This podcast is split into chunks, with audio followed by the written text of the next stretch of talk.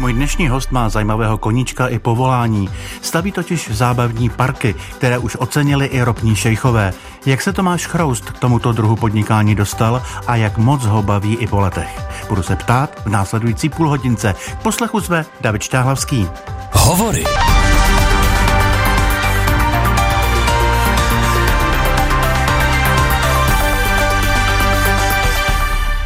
A Tomáš Chroust ve studiu, vítejte, dobrý den. Zdravím, dobrý den. Eh, vy jste vystudoval ekonomické gymnázium, tak, je to ano. tak správně, a potom jste se hned rozhodl, že do toho jdete, do podnikání. Přesně tak, já jsem po škole hned chtěl podnikat a a plnit si svoje sny a viděl jsem to takový jakoby jasný směr v mém životě, takže to cestou jsem se vydal.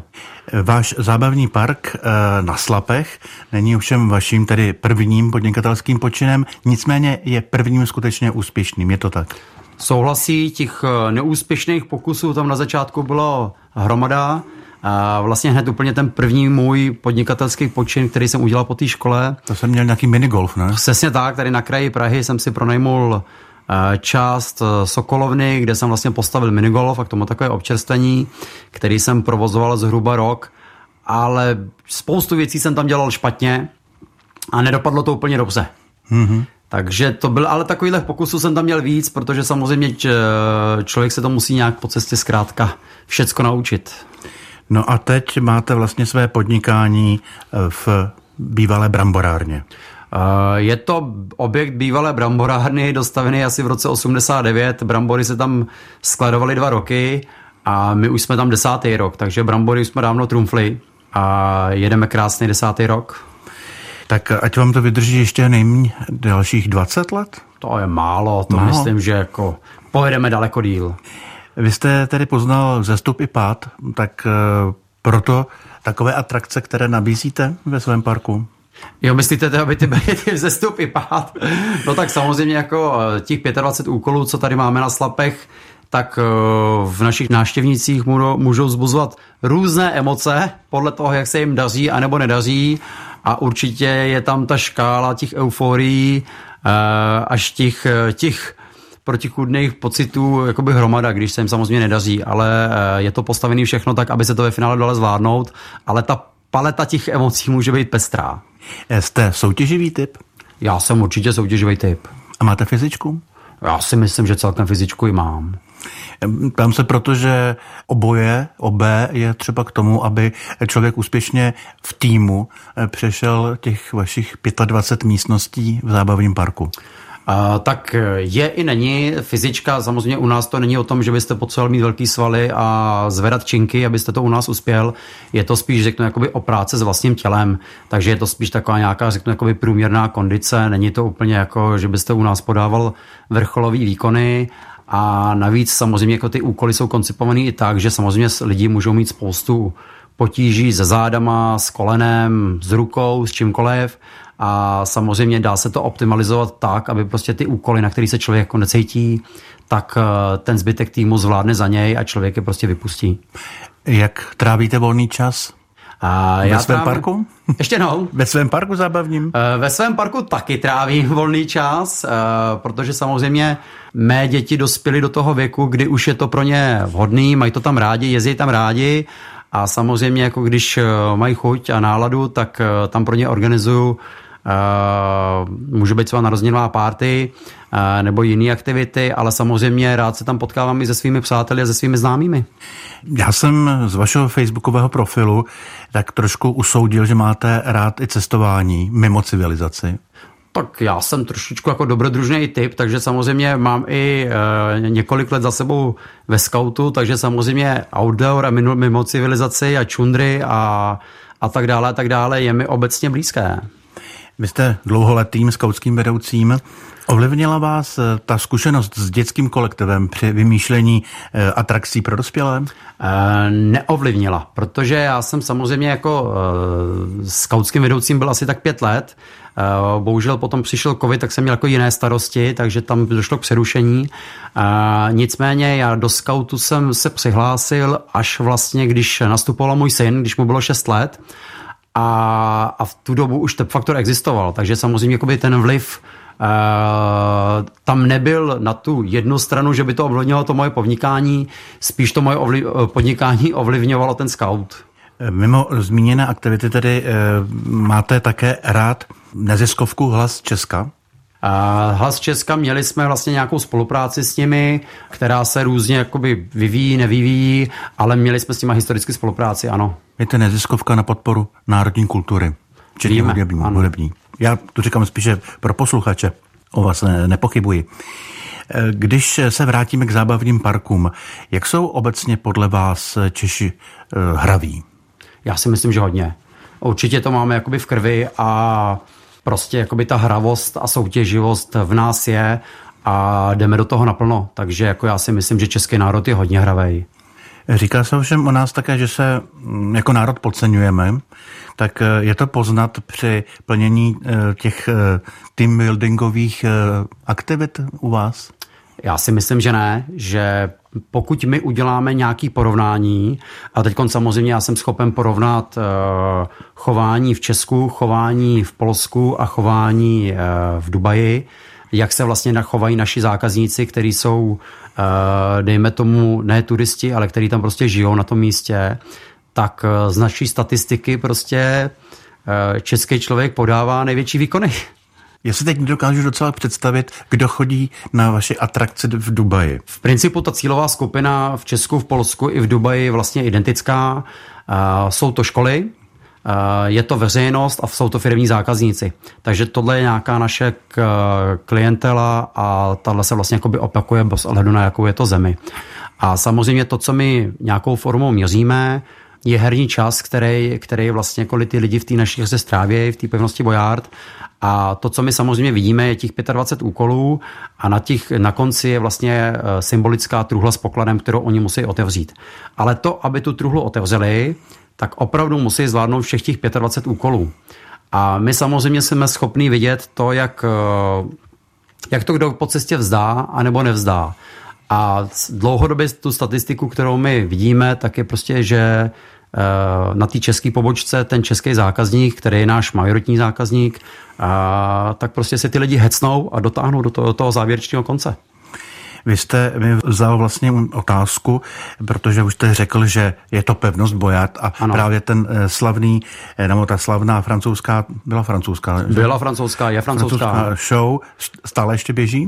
Eh, já si myslím, že určitě, že oni samozřejmě jako vyrábějí televizní pořady a kdo si objedná, ten to stále dostane. Myslím mm-hmm. si, že furt to běží. Takže je inspirovaný právě pevností Bojard, ale u vás je to ve stylu Pirátské jeskyně. Eh, je to ve stylu pirátské jeskyně. My jsme samozřejmě jakoby čerpali uh, historicky jakoby z té pevnosti Bojar. To byla nějakou formou, řeknu, ten první, první impuls. A, ale k, k vodě, k námořnictví, uh, potom ta blízkost těch slab a vždycky mě to k tomu trošičku řeknu, jakoby táhlo, takže si to o to nějakým způsobem říkalo ty piráti, taky oni takovou určitou, řeknu, jako exotikou a, a směřovali jsme to lehce do toho tématu. I když to není úplně, řeknu, jakoby, že to musí být, ale prostě já z toho cítím to dobrodružství a to je mi na tom sympatický. Vy stavíte na týmové spolupráci. Kolik ten tým musí mít lidí? Tak minimální tým, který, abyste vlastně ty úkoly u nás mohl plnit, tak eh, jsou minimálně dva lidi a maximum do jednoho týmu je pět lidí. Takže a všecko mezi tím, takže dva, tři, čtyři, pět lidí a podle toho my to vlastně jakoby naprogramujeme a ten, ten úkol se vlastně jakoby nastaví individuálně podle toho, kolik je lidí, lidí v týmu. Ani vy sám nejste tedy schopen? Ne, jako... tam, tam vlastně jakoby nejde o to, aby to plnil jednotlivec. Jednou vlastně přišel jeden uh, zákazník tam, takový mladý kluk, a říkal mi, ukažte nám mi, co tady máme za nejtěžší úkol. Tak jsme ho vzali do úkolu, který je takový pneumatiky, kde se zleze po, vlastně po pneumatikách, po takových eh, třech houpačkách. A nesmí se dotknout země. A nesmí se dotknout země, přesně tak. A během chviličky to samozřejmě jakoby přeskákal a byl takový jako zklamaný, že vlastně to na tom vůbec nic není jako by to obtížný. Kde je to těžký, když tohle má být to nejtěžší? Ale samozřejmě to těžký na tom bylo to, když se mu dali do týmu další čtyři lidi, kteří nebyli tak fyzicky zdatní jako on. A teď on má pomoc tomu celému týmu, aby to prostě celý zdolali. A v tom je samozřejmě ta výzva, ne zdolat to jako jednotlivec, ale prostě OK, z jedné strany místnosti na druhou musíme dopravit nějaký tým a, musí, a samozřejmě ten tým je tak silný jako nejslabší článek, takže samozřejmě musí si pomáhat navzájem. Mm-hmm. A jak to zvládá váš sen nebo vaše děti? A moje děti jsou v tom věku, kdy jeden eh, Ela je, Ela je 10 let a synovi 13, takže samozřejmě ty to dávají všechno levou zadní. To je, to je teď ten optimální věk. Vy chodíte vždycky s nimi, nebo oni, vy jste vlastně říkali, že tam chodí s kamarády, že tam pořádáte párty a takhle. Ano, přesně tak, ale uh, vlastně jako takhle, my to na začátku naprogramujeme čip a potom si v těch herních úkolech vlastně chodí sami a plní si to sami. To jenom, když si nevidí s něčím rady, rady, tak prostě přijdou a my jim poradíme, pomůžeme. Ale jinak obecně je to prostě samostatná aktivita. Teď mi napadá, určitě to máte nějak vymyšlené, ale když eh, přijdu poprvé, tak eh, udělám nějaké úkoly a po druhé už ty úkoly vlastně znám, nebo jsou zase jiné? Ty úkoly se pravidelně obměňují, takže samozřejmě nějaký počet eh, každoročně měníme ale samozřejmě ten první, eh, ten první pocit z návštěvu té faktury je samozřejmě jakoby wow, jste z toho příjemně překvapený a potom, když přijde, záleží na tom samozřejmě, kdy přijdete po druhý, ale po druhý to většinou je tak, že neberete s tebou stejný tým, ale že vezmete svý známý kamarády, kterým to chcete ukázat a samozřejmě jste v lehce určité výhodě tím, že jste ten úkol už jednou plnili. Ale, ale to není vůbec žádný jakoby problém, člověk si to užije po druhý, po třetí, po čtvrtý. Kolik máte zaměstnanců na to, aby mm, mohl park fungovat? Je potřeba cirka 10 lidí na to, aby to nějakou formou všecko fachalo. Váš park byl před eh, pandemí oceněn jako nejlepší atrakce v soutěži What's on Award Dubai a v loni si to ocenění eh, zopakoval. Eh, stojí tam vlastně uprostřed pouště. Eh, uprostřed pouště uh, úplně jako nestojí. Já jsem to takhle četl, tak se ptám. No, tak Dubaj město je celý takový uprostřed pouště, ale my nejsme, jako úplně řeknu, eh, na slapech, jsme tak nějak uprostřed lesa pouště, ale vlastně v té Dubaji jsme kousíček od, od jednoho z center, Uh, takového turistického centra a, a není to úplně jako, řeknu, jakoby divočina, že byste měl hned před dveřma písek, to určitě ne, tam je to, uh, je to prostě uprostřed města, by se dalo říct. Ale to je vlastně jakási franšíza, ne, tento park? Uh, je to pobočka, kterou mají naši partneři, ano. A bez toho kapitálu by to nešlo, jsem četl. Tak samozřejmě na to, abyste mohli stavět Tep Factory, tak jsou potřeba peníze a ty peníze se vždycky musí nějakou formou dát dohromady a takhle to zkrátka funguje. Mm-hmm. Přeci jenom dobře nestojí tedy váš park uprostřed pouště, ale drsné klima přece jenom v Dubaji je především vedro, občas tam určitě zavane nějaký písek. Museli jste to zohlednit při té stavbě nebo upravit nějak eh, ten tep, tep faktory? Určitě, určitě, samozřejmě, eh, nebo primárně jsme museli předělat naší kalkulaci, protože samozřejmě v první fázi, když jsme, když jsme řešili vlastně nějakou návratnost, eh, sezonalitu a tak dále, tak dále, tak jsme si mysleli, že vlastně největší naše sezóna bude eh, v zimě. Ono se ukázalo, že naše největší sezóna je vlastně v létě, když je v Dubaji úplně největší vedro a vlastně souvisí to i s tím, že ty lidi prostě všechen volný čas stávají prostě indoor. Eh, takže to bylo takový první překvapení, kdy jsme samozřejmě měnili, měnili nějaký propočty na základě, na základě klimatu. A klimatizace tady. A, a klimatizace, tak. Ale samozřejmě, jako řeknu fyzicky, eh, co se týče jakoby stavebních úprav, eh, tak samozřejmě my v Česku řešíme topení a jak to všechno vytopit a v Dubaji zase řešejí chlazení a jak to všechno uchladit. Takže jako ten, pro, ten problém je s nějakou formou uh, naopak, ale vlastně stejný. Vy fungujete celoročně na slapech? 360 dnů v roce jedeme. A jak to utáhnete teď s těmi energiemi drahými?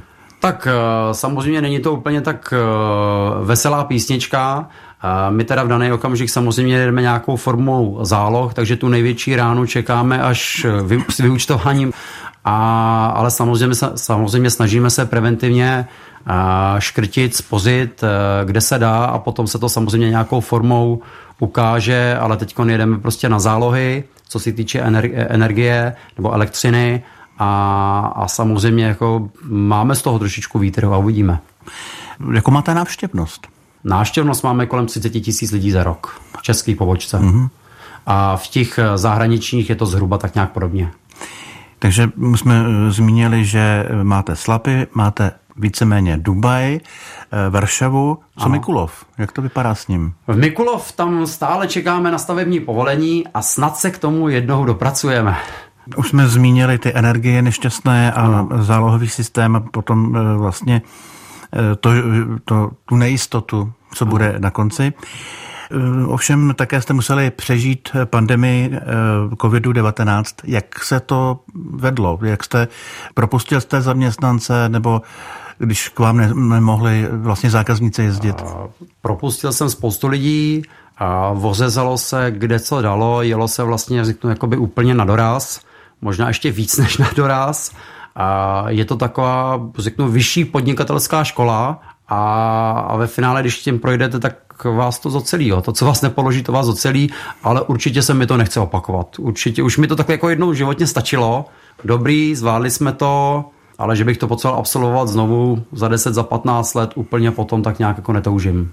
Je to, je to asi smutný pohled na zábavní park eh, bez lidí a bez také osvětlení částečně. No tak je to takový hodně smutný pohled, protože samozřejmě jako vy něco tady budujete, dáváte do toho svoji duši, dáváte do toho 100% a samozřejmě počítá, počítáte s nějakýma ekonomickými cykly, a, a počítáte s tím, že vždycky nebude dobře, ale že bude nějaký ekonomický propad, tak si říkáte dobře, přijde nízká konjunktura, spadneme třeba o 10, o 20, o 30, možná o 50%, kdo ví, ale určitě nepočítáte s tím, že spadnete o 100% z jednoho dne na druhý. Takže tu zkušenost my už teď taky máme a jak říkám, to, co vás nepoloží, to vás ve finále posílí. Posloucháte Hovory. Nadčasová povídání s nevšedními osobnostmi.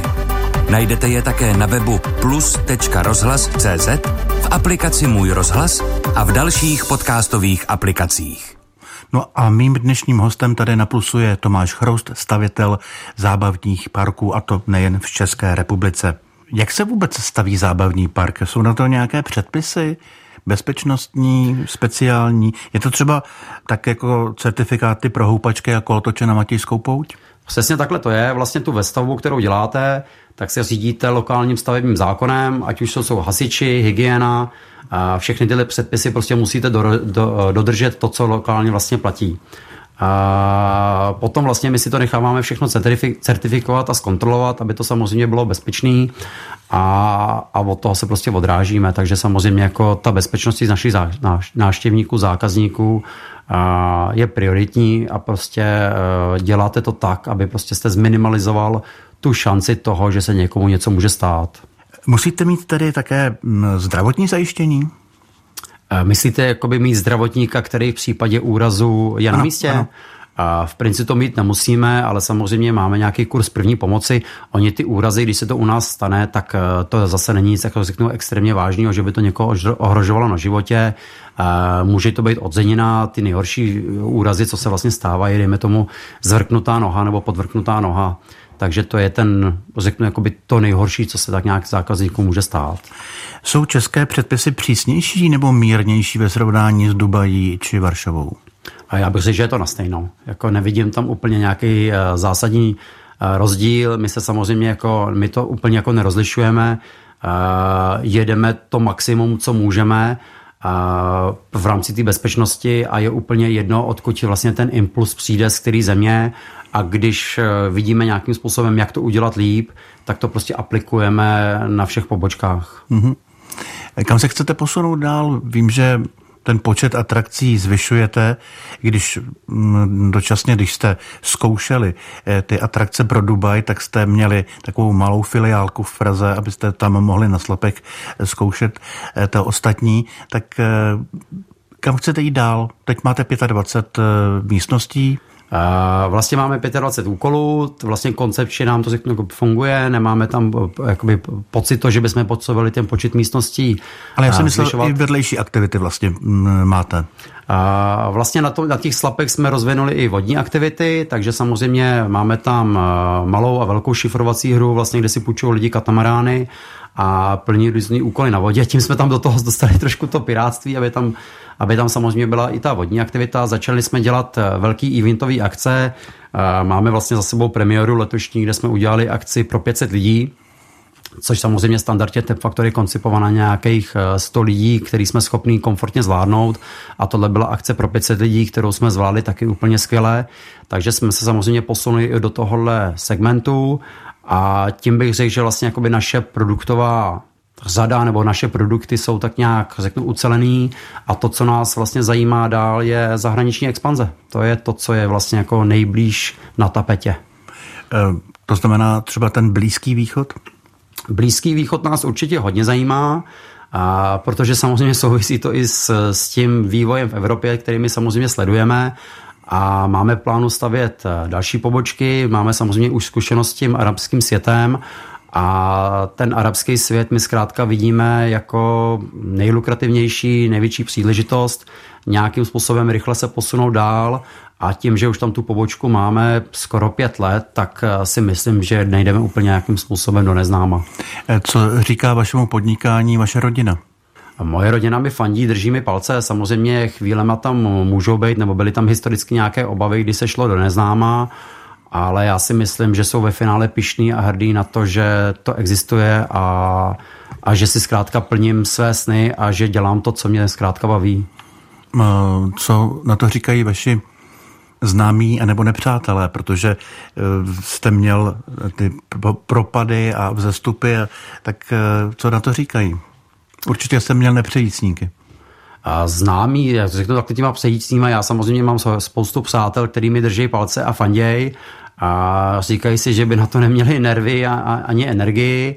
A já samozřejmě dělám to co, to, co dělám a dělám to naplno a samozřejmě beru, že to je vlnobytí nahoru a dolů. A nepřejícníky, vůbec nemám nejmenší tušení. Jako já, nikdo mi to někdy neřekl do očí, takže jestli by mi to někdo nepsal, tak uh, mi to určitě neřekl a nemám tušení. Ty s tím já nemám jako co dočinění, takže a nic, ke, nic se ke mně tohleto formou jako nedostalo. Ještě mi řekněte, jak vlastně vás napadlo uh, otevřít zábavní park? Ta myšlenka úplně jakoby na začátku není z mojí hlavy, protože samozřejmě my jsme kdysi byli s mojí tehdejší přítelkyní a jimi a našimi přáteli ve Francii na dovolený eh, a dělali jsme tam tenkrát takový brainstorm a přemýšleli jsme, co by se dalo, nedalo a, a vlastně mého kamaráda tenkrát napadlo, že by to vlastně pevnost Bojard, že by to bylo super. A, a já jsem se té myšlenky chytnul, protože, jak říká moje máma, Tomáš ten je hrozně chytlavej, takže samozřejmě to zaznělo jednou, já jsem se toho chytnul a, a takhle to celé vzniklo. Trvalo to sice 8 let, než od myšlenky to dopadlo k realizaci, ale dopadlo to. Zvládnul byste projít tu cestu znovu? A určitě bych to zvládnul. Jako teď už bych to dal jednodušejš a rychlejš Uh, protože, jak se samozřejmě říká, nejtěžší je vydělat ten první milion, ale to už jsme absolvovali několikrát a samozřejmě časem nazbíráte prostě zkušenosti a jde to rychlejš a jde to jednodušejš. Kdybych říkal, že to nejde, tak byl hál. A co byste, eh, co byste na závěr tedy eh, popřál sobě? Co bych jsem popsal sobě? Já bych popsal sobě a hlavně všem mým lidem v týmu, aby to dopadlo tak, jak si přejeme a tam, kam to směřujeme, protože samozřejmě, když budou naši zákazníci spokojení, tak my budeme taky spokojení a to je to nejklíčovější. Prostě my poskytujeme nějakou službu a ve finále musíte mít ty spokojení zákazníci a to je klíčový moment všeho. A možná také větší vstřícnost bank. Vy jste si postěžoval někde, že získat úvěr na eh, mm, stavbu eh, zábavního parku je téměř nemožné v Česku. To je stále nemožné a vstřícnost bank s tím ani nepočítám. To není alternativa. Tam se nic nezmění a, a s tím my vůbec eh, nepočítáme. To je, tam, je to, tam je to prostě daný a s tím se nedá počítat jako s alternativou. Říká v dnešních hovorech Tomáš Chroust, majitel firmy, která staví zábavní parky, a to nejen v České republice. Děkuji, že jste tu byl. Já děkuji za pozvání. Hezký poslech dalších pořadů Českého rozhlasu Plus při od mikrofonu David Šťáhlavský. Český.